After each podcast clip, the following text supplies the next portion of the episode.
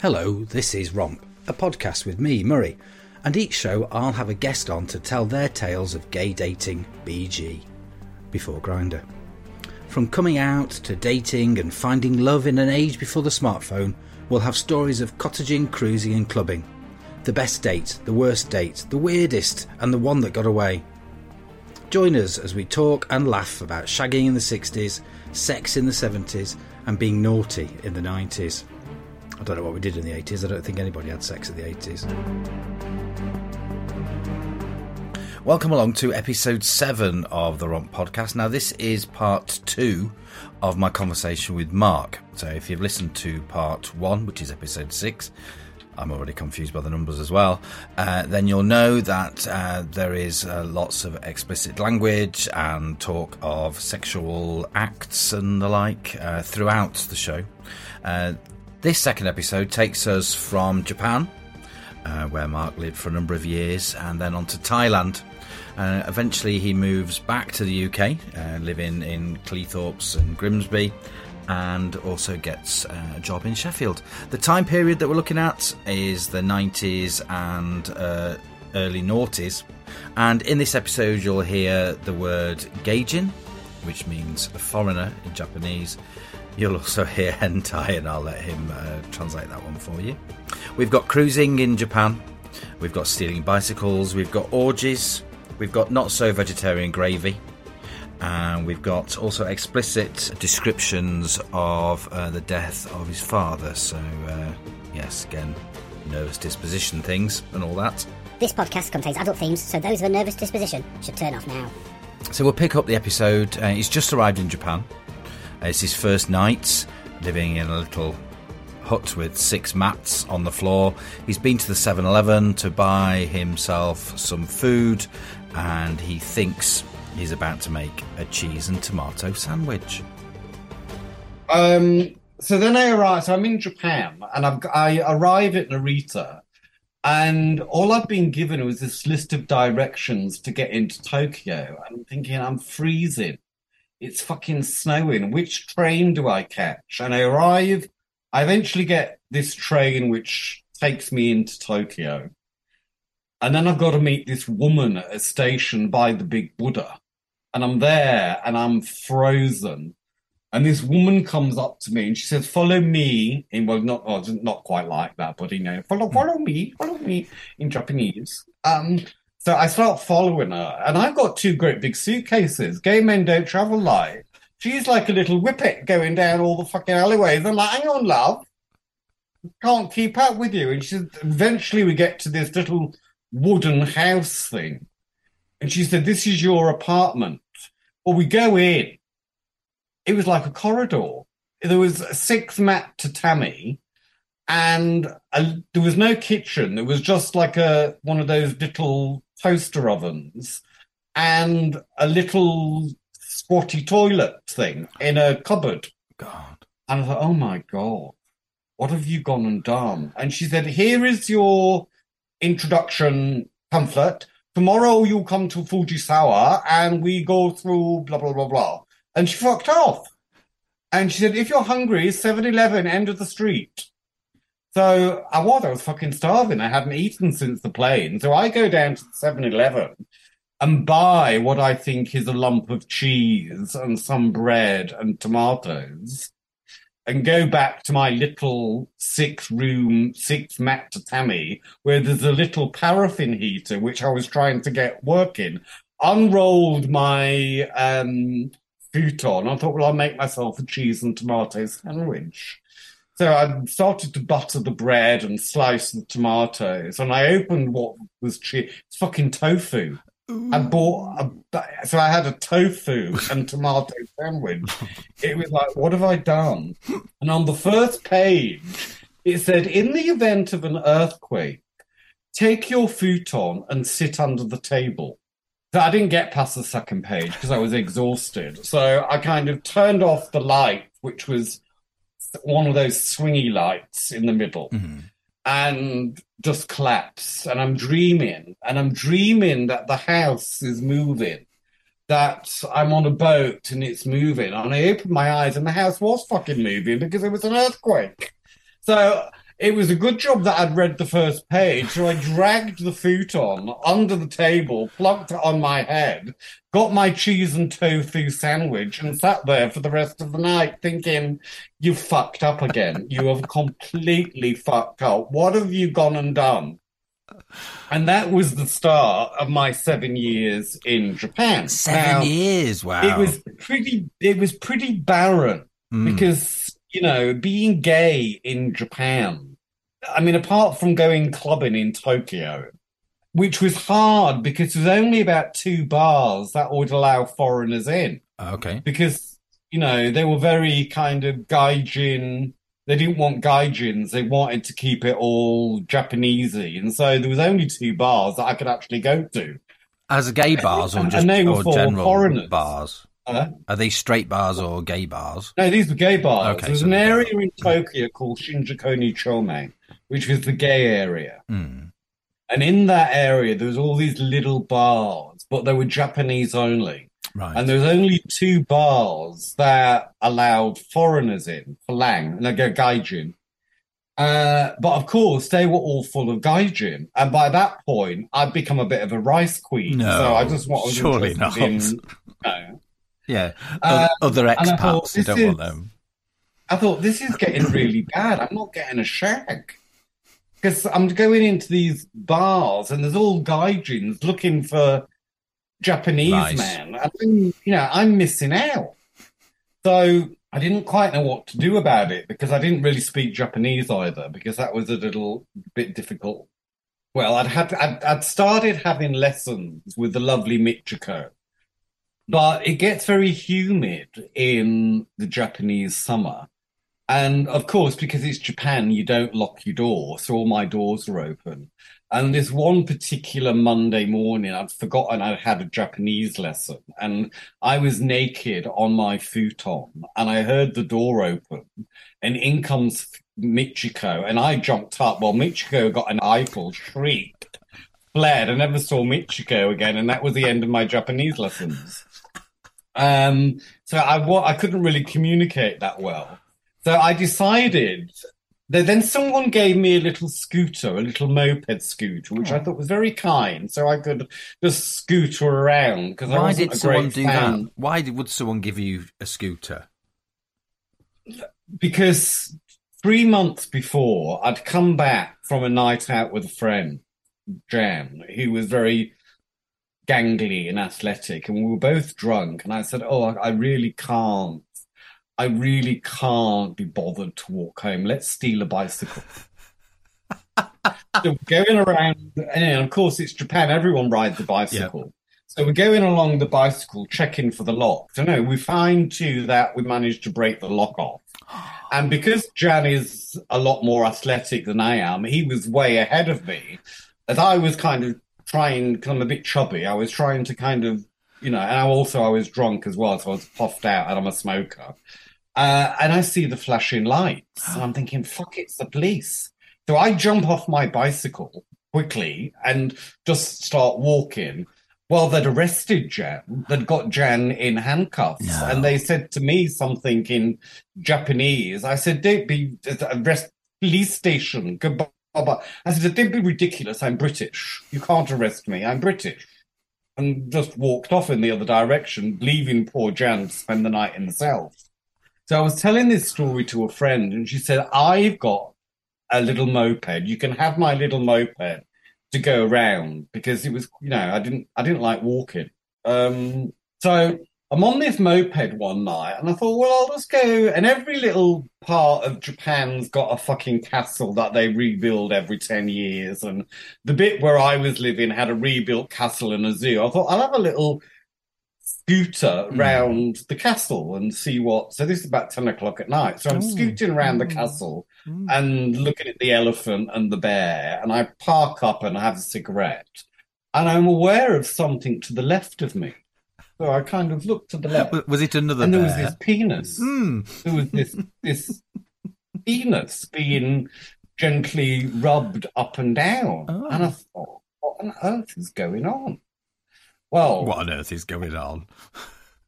apparently, at night time, the zoo and the children's playground had a double function. All the queens came out and cruised. Well, I, I was so annoyed with myself that I'd been living there for two years and I didn't realize that this was going on. So I went out and bought myself some sports clothes because I thought I need a ruse. Because if I get caught, I can say that I'm jogging. So every night I used to I used to go home, get changed. I used to finish work about ten. So I'd get home about ten thirty, change into my running clothes, get on my scooter, and go to the castle, and then just cruise for Hmm. cock. Hmm. And I was there And, is it, and I assume this is Japanese cock. It's not just the expat. Japanese cock. Yeah, Yeah. Japanese cock. I was the exotic I was going to say, I bet you were. Then it's Hmm. the centre of attention. It was very good. I didn't really have to do much No. except just turn up in my running shoes. Um, one particular evening, I was there in the bush sucking off a Japanese soldier, and all of a sudden there were lights. And he said, "Don't- move. I said, Well, I can't move. I'm on my knees with your cock in my mouth. I mean, where do what, what, And it was the police. And he's in, you know, more danger for him than it was for me because he was a, he was in in the army, in the Japanese army Mhm. it would have been disastrous for him to be revealed with being in a bush with a little foreign man sucking his willy. Um, anyway, the, the lights move on and we finish up and he goes off and I kind of emerge from the bush and start running. But I run straight into the fucking police. And they're going, hentai, hentai. I said, I'm sorry, I don't speak any Japanese. This is my exercise. I'm doing my exercises. Hentai, hentai. Da da da, dame, dame, hentai. I said, goodbye, have a lovely evening. Started running. It's for the first time I'd fucking run in about fucking three years. I then had to go and continue running until I got round the end of the fucking zoo thingy. So I thought, I wonder what hentai means. Hmm. So the next day, I go into my the go into my go teach my classes, and we have Japanese receptionists. And I said, um, I said, Junko, I said, I I've come across a new word that I don't I've, I I don't know what it means. Could you translate it for me? He said, Yeah, sure. I said, What does the word hentai mean? And she she she blushed. She said, Oh, that's very, very bad word. Where you heard this word? Oh. I said, "Oh, I can't remember, but I just, I just, it just stuck in my head." She said, "It means pervert."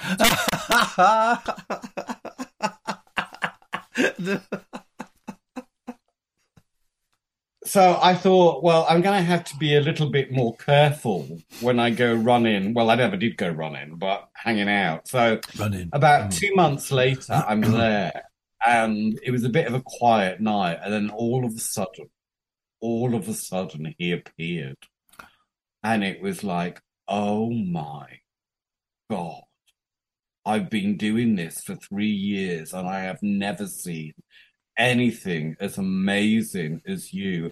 And it was a full leather daddy. Oh, He had the sh- he had the hat, he had the harness, he had the nipple rings. Everything was taut while I just flung myself in his up by the direction. up round the castle. and what? Oh, up round the castle.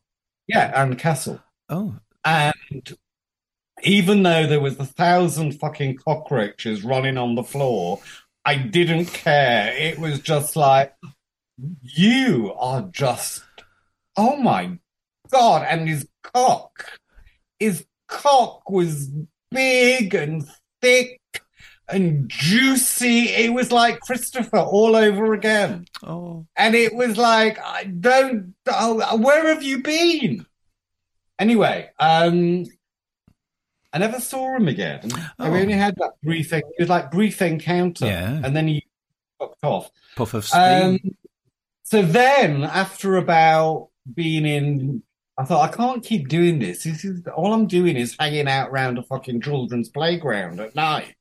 This is, it, it isn't, you know, my sex life isn't going anywhere. So at that point, I'd gone up to Shinjuku Chome and I'd bought a book called Boys of Thailand. And I'd read this and I thought, oh my God, this sounds like paradise. So I booked a holiday to Thailand, to Pattaya, and ended up staying in a hotel called the Ambiance in Boys Town. And there was cock everywhere. So I thought, I've got to leave Japan.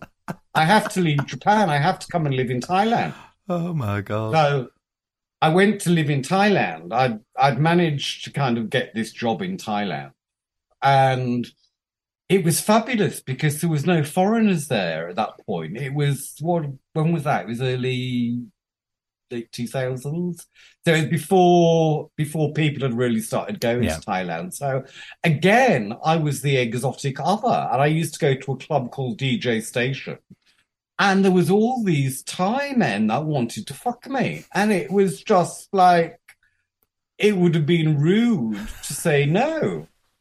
Um, When in Rome. And there was one guy, there was one, there was one night I went there and there's one guy. And again, he was a leather daddy. He'd got the harness on, he'd got the leather pants, the leather boots. He had the muscles, he had the tattoos, he'd got the shaved head, and it was I was I was dripping and he he said, "Come and dance." I thought, and I so I'm looking round, thinking there's someone behind me that he's talking to, and I couldn't believe my luck. So I make my way through the throng of bodies, and we start dancing, and you know, with the the vibe, the vibe was there. Mm. So I thought, fuck this, let's go home. I don't want to be dancing. I want you to take you home and you can do me. Mm. So we get a taxi, we go back to my apartment, and we're, you know, we're kind of kissing and gently licking his nipples because they're revealed for the harness. To the harness, yeah. And then we get into the bedroom and all his all his bits and bobs come off. Um and my clothes come off. And then he throws his legs back in the air. And it's like, no. no, No. oh no, No, you can't be. You can't be a bottom. No. Everything about you says top. It's like, now what the fuck do we do? Knit. it's like, what? Nah, how can. Uh, And that, that's one of the joys, isn't it? Of, of I imagine, of modern internet-based dating. You know what you're up for, and they're up for before you've even met. well, I then made a point of asking. I thought it Mhm. may be rude, but I thought I'm not doing this again. Yeah, Um, and Thailand was rather lovely because I then got to my 32nd birthday and I thought, what haven't you had? What haven't you, what would you like for your 32nd birthday? What gift could you give yourself that you haven't had? so this is about And I thought- 2002, 2003, is it? At 2002, 2002, 2002. Yeah. So I thought, I've never had an orgy. Oh, hello. Yeah. I thought I've never had an orgy, so I decided that night I was going to go out to one of the boy bars and I was going to off everyone in the big cock show. So I took myself off to one of the more salubrious boy bars. And when the big cock show came on, I said to the mama son, I'll have number 22, 23, 24, 25, 26, 27, 28, 29, 30, 31, 32, 33, 34. Here's X thousands of bars. And I said, I, I said, and I want you to tell them the address and they're all to come back to my apartment. So I made my way to the apartment and about 20 minutes later, number 22, 23, 24, 25, 26, 27, 28, 29, 30, 31 all turned up No. and fucked me. And that was my birthday present to myself. that was my orgy. Wow. Oh, was it a good time? I had a fabulous time. There was, there was, there was, I had a cock in each hand, a cock in my mouth, a cock in my bum. It was, I thought this is the best birthday present I've ever, ever. And I'm so glad that I've done it because I look back now and I thought, well, if I hadn't done that, I would have never, I'd have never had a gangbang. No. Um, and they were all focused on me because I was paying them. It was all about me. It was And- wonderful. and what was the cost? Because I don't. What was the exchange rate? Oh, it was cheap as chips. Really? I mean, thousand baht then. So what was a thousand baht? A thousand baht was like ten pounds. So it cost me a hundred pounds for a Wow. gangbang. Excellent. I mean, you couldn't you Cheaper couldn't, twice You can't price. buy a dildo for that now. um, well, not a good one.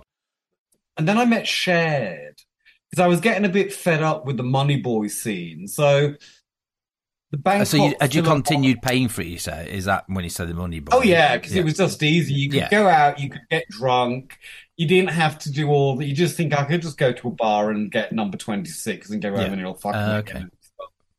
Uh, it was easy. Um, and I had no issues with paying for sex or sex Mm. workers. They, uh, you know, they had to make a living. I had to get fucked. It was a mutual blah, blah, transaction. blah.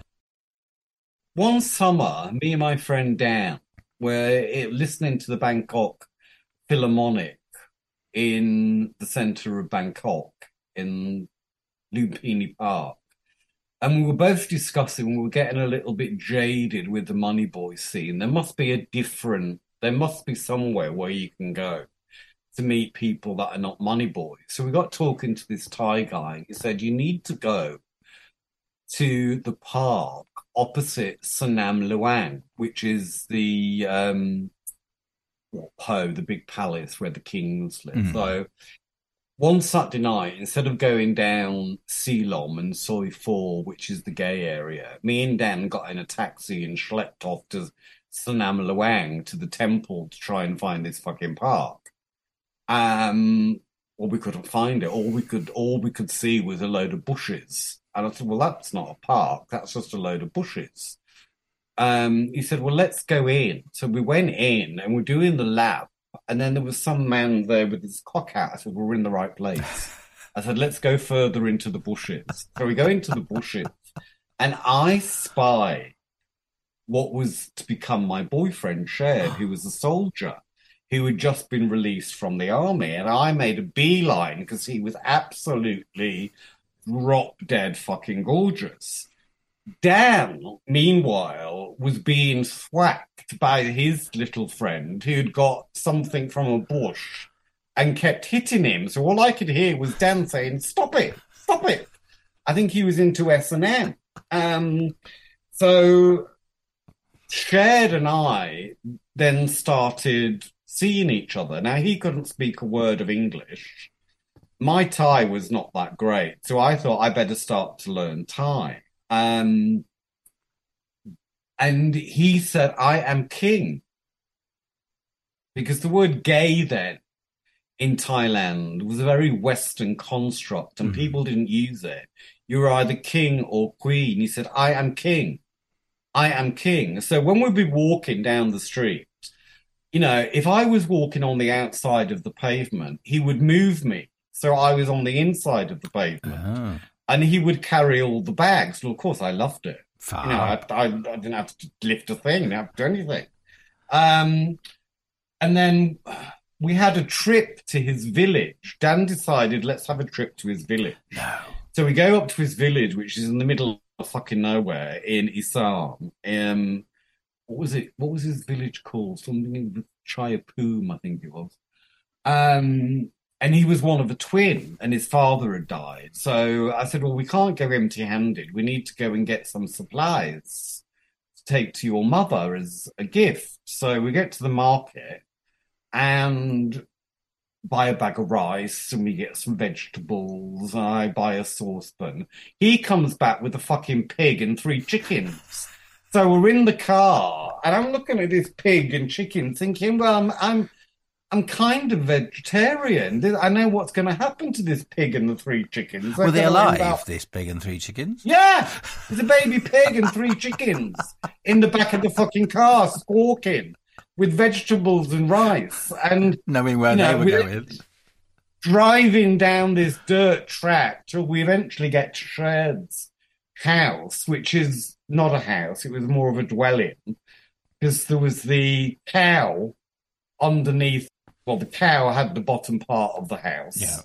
And then there was a big urn, which was the bathroom, and a mattress.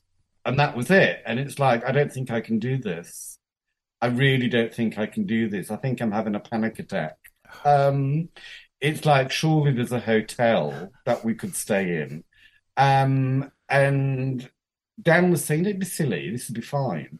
So Shared's mother was completely fine with her son having a foreign boyfriend. Wow. So much so that she gave us the mattress for the night, which I didn't get a wink of sleep because there was a fucking thousand mosquitoes buzzing around and spiders and snakes. It's like this is just hellacious. I said, I can't. I said, I'm sorry, Shared. We're gonna have to go and book into a hotel. I said, um, he said, Well, let's go have breakfast. Let mother make breakfast. Come with me. So I'm going with him and this old man who's got a bow and arrow. And I'm thinking, Where the fuck are we going now? So we go down to the end of the village where there's these three most anorexic looking chickens that you've seen in your life, which you then, one of them gets shot with a bow and arrow, which is breakfast. It's like, no, no, I, no, no, I can't, no, I can't do this. I can't. And no, no. So I said, I said, I said 20 minutes, Dan. I said 20 minutes, then we've got to get into the car and we've got to drive away from this place and we've got to check into the nearest hotel because I'm about to scream. I can't do it. I can't do it. This is the Romp Podcast. So I was seeing Shared for about six months. Hmm. And then I had to come back to England because my mother fell and broke her neck and became paralyzed. I was going to ask, uh, had had you had much operation. contact with them in all that time anyway, since you've been really, thrown no. out? No, nothing. Not really. Um, and when I got back to Bangkok, Dave and Dan said, "Oh, we're going to take you out for dinner because we've got something to tell you." I said, "Oh, gossip. What is it?" Um, dish, dish the dirt, girls. Spill the tea. And they said, well, um, Shared's been working as a rent boy while you've been in England, and he's been to Australia and Singapore and blah, blah, blah, blah, blah. Hmm. And it's like, oh, How did they know? because in Bangkok, there are two sois, there are two little streets. One called Soi 4, where the bars are, where all the Moneyball boys work. And then there's DJ Station, the disco Soi Oh. 2. And so it's almost, you, you, know, you know, I'd gone down to an island um, on my own, oh God, about six months before. And I'm sat on the island and I look across and I see Dan's boyfriend there with another guy. And it's like, oh, okay. And, you know, everybody, it's too small. Everybody was at it. I mean, a friend of mine, It's like Hull. he was living with a guy, and this guy was having a house built. So he lived with this guy in Bangkok, and this guy, this Thai guy, was having a house built in his village, in Mama and Papa's village. Well, he had a German, an English, an Australian, and a French guy. And I don't, he was like a CEO because one flew in and the other one flew out, and they were all buying the same fucking house Wow. in the village. And I said to him, "What are you going to do when they all retire?" And he said, "He, he said I'm banking on them dying." he said they'll all be dead by the time. He said I'll just have the house. So they they were operating, and I, I Hmm. thought, well, you know what? Good luck to you. I've been shagging around, so I can't be too precious about it. So that was the end of Shared. And then I kind of came back to England because dad was dying, and I thought I'll look after him. And then I started the PhD part time at Sheffield. So, so let's let's do family for a second because you know you've kind of brushed over mother's paralysed, dad's dying. So you you know there's obviously still you wanted to be supportive and and have some kind of relationship with. well. I kind of, like? I've kind of made peace Hmm. with the parents. You know what I mean? It's kind of like the Buddhism had kind of shown me that, you know, it really wasn't about me. It was about them and they were products of their generation and Absolutely. it didn't really matter what they thought and Yeah. blah, blah, blah, blah, blah, you know, and I'd kind of gone back. I'd gone back and then my sister started breeding and having having children, and you know, she was she'd married this really annoying social worker who was so right on. It just made you know, he brought me out in hives because you'd say to him, you know, would you like a cup of tea or a cup of coffee? And he'd say, well, um, what kind of tea do you have? Is it Lapsang Souchong or is it? Well, I said, no, it's Tetley's. it's Tetley's tea. That's all we have. Well, uh, do you have any lemon? I said, no, we've got milk. What do you have what do you have lemon for in your tea? He was annoying. He was annoying. Yeah. And he was vegetarian Oh. and the rest of it. Well, that's most and, annoying, isn't it? you know, I, I, I can, I, I just, I didn't like you were it. vegetarian at the time, I know, but I was a different kind of vegetarian. Um, a meat-eating vegetarian. I was well. I'd kind of realised in Thailand that you couldn't be vegetarian because everything came with meat. Yeah. So unless I was going to eat stringy beans for six years, I might as well break down and start eating pork and beef and chicken again. And So I used to go back because the parents were getting elderly, and you know we'd go back for Christmas uh, because the kids were there, Yeah. and you know Uncle Mark was fun, and I would do the cooking. Hmm. And uh, it was there one particular Christmas, and he said, "Have he said." He said, "Is there any vegetarian gravy, Mark?" I said, oh. "I said, I'm so sorry, John. So sorry.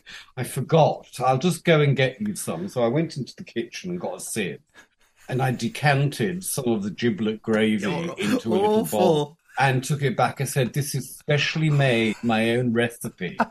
He "This is delicious. You must give me the Oh, recipe." I said, "I said, I'm afraid it's a secret." I said, "My my vegetarian gravy is, is a secret." I thought you didn't know the fucking difference. It's got it's got chicken giblets in it. That's why it tastes so good. Um, um. So where was I? So yeah, so I'd gone back. So I'd gone back one particular. I don't know why. I, I don't know why I'd gone back. I, I never understood why I went back, but I was there. I'd arrived late one night, and the next morning I get up and I'm having my coffee and my first cigarette of the day, and Mother's there in her her robe, shuffling the pills into her mouth. Um, and before I had chance to take my first draw, she said, "Don't you ever want to be happy?" And I said, What? She said, Don't you ever want to be happy? I said, What are you on about? She said, You're a homosexual. Don't you ever want to? Wow. I said, I'm perfectly happy. I said, I'd be even happier if you shut the fuck up so I could have my cigarette and cup of coffee in peace. Half an hour later, my bags were packed. I was out the door and I was on the train to London thinking, I'm not, why, why, why did I come hmm. back? Anyway, the old bitch fell off her rocker and broke her neck and was paralyzed from the neck down. I mean, you know, karma's a bitch. Um, we shouldn't laugh, but yes, it is, isn't it? so either she had to have an operation or go into a nursing home. Wow. So I'd flown back for this family conference. I thought, well, it's nothing to do with me. It's not my neck that's broken. It's not me that's going to be in the nursing home Mhm. being given an enema every other day. Um, anyway, she decided to have the operation. She had the operation. Everything went well. I flew back to Bangkok. I got into my car flat in Bangkok. The phone went. It was my dad saying she was dying. I had to go back.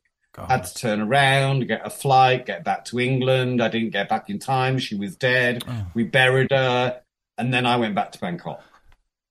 Um, and then six months later, he started going down the fucking hill because And did they remain together throughout? Were they one of those happily married couples, or were you separate? Well, it was very convenient because I was convinced my father was a homosexual. Well, she had opera queen. she had rheumatoid arthritis, so I mean that kind of ruled out intercourse. So she was the perfect beard. So what they I stayed mean? together. Oh, my wife's disabled. We don't. We can't have sexual relations. It hurts her hips.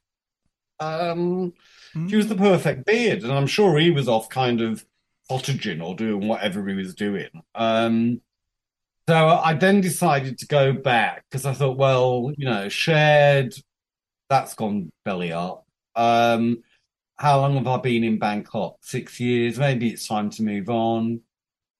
Wanted to do a PhD. The old man's dying. I'll go back to Cleethorpes. Nice. Holy motherfucker.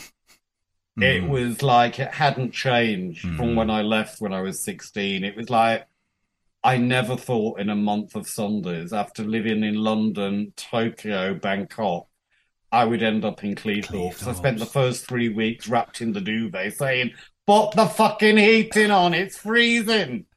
It's cold. Jesus wept. Anyway, he lasted he lasted about a year. Mm. Um, and one morning I kind of got up, uh, and I thought, oh, he doesn't look very well as he shuffled himself into the bathroom. And then I got this kind of deja vu feeling that something was not right. So I shouted out, I said, Dad, Dad, are you okay? And there was a silence. Now, normally I wouldn't have gone into the bathroom because that's his Yeah. private space. Um, so I thought, you know what I'll do? I'll take the day off work. So I rang, I rang up, I rang up work and said, I'm not coming in today. I don't think my dad's very well. Put the phone down, walked into the bathroom, and he was dead on the toilet. Wow. And he'd had an aneurysm. So the wall facing the toilet was covered in blood because his heart had exploded and come out of his mouth. Oh. It was Good like, Lord. it was something like from a Stephen King horror film. Mm. And I'm like, Oh. he's dead. That would have been instantaneous, wouldn't it? So I go and ring up 999 and said, I think my dad's dead. And they said, go in. And I said, no. I said, he's dead. He's dead on the toilet. I mean, it was very Joe Ortonish. You know what I mean? It was kind of, there he was having a crap and his heart explodes and is all on the, and it's like, and it's like, I can't clean up crap. I can't. There was a big turd on the floor, and it's like I can't. I can't. I'm just like I was gagging. You know, I was starting to gag. It's like it, it was. It was like being in a Joe Orton play. Mm. It was like there was the one had to maneuver around the turd to get. You know, and the ambulance man came, and he said, Can, "I said I can't. I said I can't come and hold his legs. I said there's a turd on the floor. I said, and I said he's on the toilet. What do we do with the turd? We can't put the turd into the toilet because the dad's on the toilet. I said, I can't go in there. I said, it's too much for me. So then all the family came round, and of course they, John, the only the only good thing I can say about John is that he picked up the turd and cleaned the turd. Um, um, and of course then the old man's dead. So I'm thinking, well, now what the fuck do I do? Mm. do I go back to Thailand? Because I was doing the PhD part time. Um, or do I stay here and do nothing? And then the university, Jackie, the lovely Jackie, said, We think your proposal is meritorious of an ESRC award, an Economic and Social Research Council grant. And I thought, You must be kidding, love they're not going to give me four years worth of funding to research gay men's literacy practices. That is not going to happen. That it doesn't happen. They're not, not they're going to say there's some puff in Grimsby. We're looking at interested in what what what Queens read when they were teenagers. Let's give him some money to go and study it. It's like nah. So I thought I'll just fuck off back to Thailand. So about two weeks later, the envelope pops through the door, and it was very thin, which you can always tell the very thin ones, the rejection ones. Hmm. So I thought, fuck this, I'll go and have a joint. And I just left the envelope on the table. So for the next three days, I kept walking around the envelope like a bad smell. Um, and I thought, well, just get it over with because you need to make plans. Anyway, I opened the envelope, and much to my amazement, they'd offered me the fucking money. I thought, I can't believe this. So I ended up at Sheffield University for four years doing this one plus three thing, um, having a rather splendid time, um, playing around. And I'm there, I'm there one day in the kind of staff slash student room where everyone came in to make coffee. And um, you know, I was a bit cowed. Um, I'd got two E's at A level.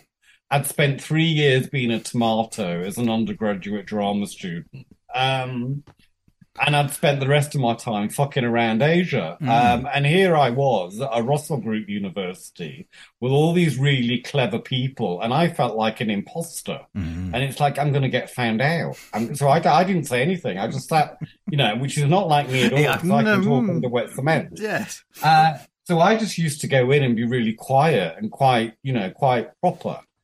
And I'm in the, the staff room one day, and the head of school comes in. This man, I won't say the name because you're recording it, but he was the head of school. He sits next to me and he says, Tell me, what do you think about anal sex? Oh. And I was like, um, um, he said, because I've I've seen in heterosexual pornography an increase in the prevalence of anal sex. Do you think that there is some connection between gay pornography and heterosexual pornography? I said, well, I don't really know because I don't look at heterosexual pornography. So I shuffled off and went to speak to Pat, my supervisor. I said, You'll never believe what so and so has just said to me. She said, You have to report it. I said, Why? She said, He was coming on to you. He's shagging. He's shagging, and I won't say the name of the other person that he was shagging in the Hmm. department. And he's a known bisexual. A known He was coming on to you. I said, Well, I can't. I said, I've only just started. I can't make a complaint against the head of the school. It will ruin my academic career. And he wasn't propositioning me for anal sex. He was just asking me what I Hmm. thought about it. And I think it's quite nice, actually. Um, I said, no, I'm not going to do anything um, about it. So I ended up getting my PhD. Well, so what? What do gay young gay Well- men read then? What was it? Was it? You know, what were the it was books that they read? really interesting because there was there was there were five of us and we were all at the same age so we were all we all grew up in the mid 80s Hmm. and you know the zeitgeist of the age was incredibly homophobic john Anderton was coming out saying homosexuals swirling around in a cesspit of their own making Isn't it amazing? That's been mentioned in was- virtually every single podcast I've done. That phrase has stuck with us, hasn't it? Yeah. Uh, there was paragraph 16. I Mm. went on the yeah. People forget about paragraph 16. Yeah. yeah.